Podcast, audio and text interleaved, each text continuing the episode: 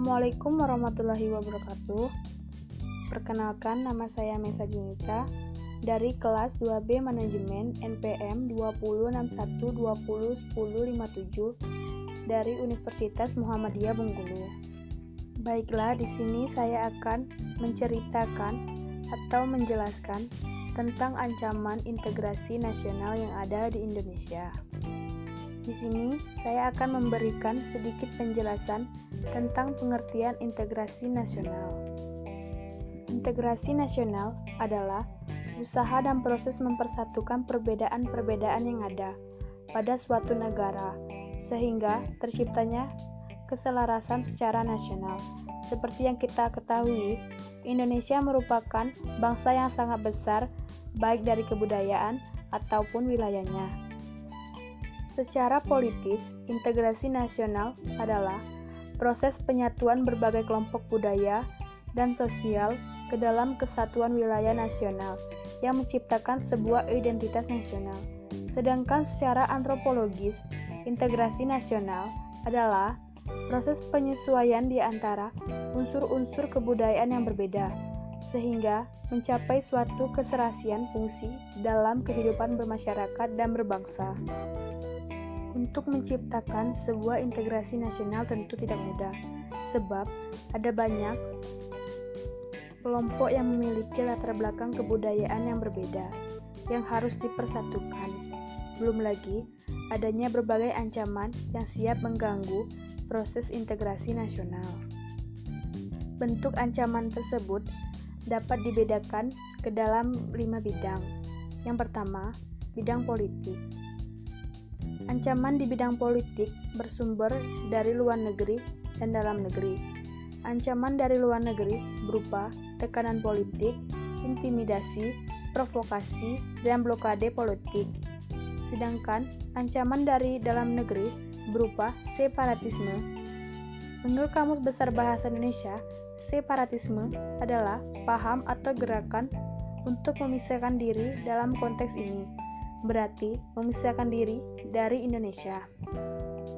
Separatisme bisa juga dilakukan tanpa perjuangan senjata, dengan cara menarik simpati masyarakat internasional. Separatisme semacam ini tidak bisa dilawan dengan kekuatan militer. Hal tersebut membuktikan bahwa separatisme melalui bidang politik memiliki ancaman yang cukup besar terhadap kedaulatan dan keutuhan bangsa. Kedua, di bidang ideologi. Ideologi yang cukup mengancam eksistensi ideologi Pancasila adalah ideologi komunis dan liberalisme. Ideologi liberalisme merupakan ancaman yang paling serius, sebab tidak hanya mempengaruhi Indonesia, liberalisme juga mempengaruhi hampir semua negara di dunia. Dalam buku Kamus Istilah Pendidikan Kewarganegaraan tahun 2020, karya tim Panca Aksara, liberalisme adalah paham yang menganut kebebasan, kebebasan pada aspek individual khususnya. Apalagi saat ini telah memasuki era globalisasi. Era globalisasi membuat ideologi liberalisme berkembang secara pesat.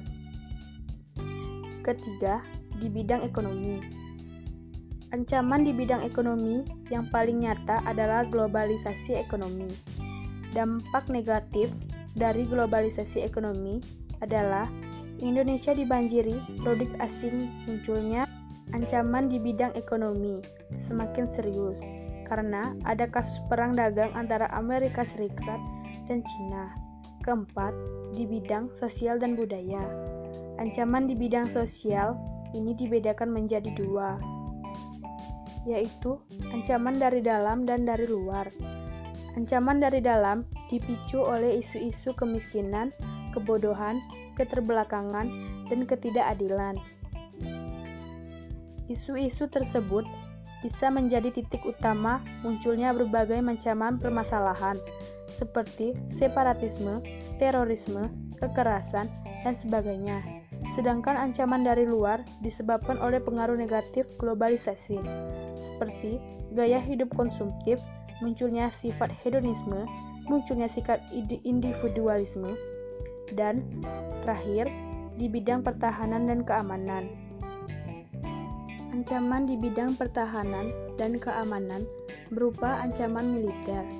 Ancaman militer dapat berupa agresi atau invasi pemberontakan senjata, spionase, dan aksi teror bersenjata. Contoh ancaman di bidang pertahanan dan keamanan adalah agresi militer Belanda, pemberontakan PKI Madiun, G30 SPKI, pemberontakan DITI, dan lain-lain. Demikianlah penjelasan dari saya. Apabila ada perkataan atau ucapan yang salah dari saya, saya mohon maaf. Saya akhiri. Wabila taufik walidayah. Wassalamualaikum warahmatullahi wabarakatuh.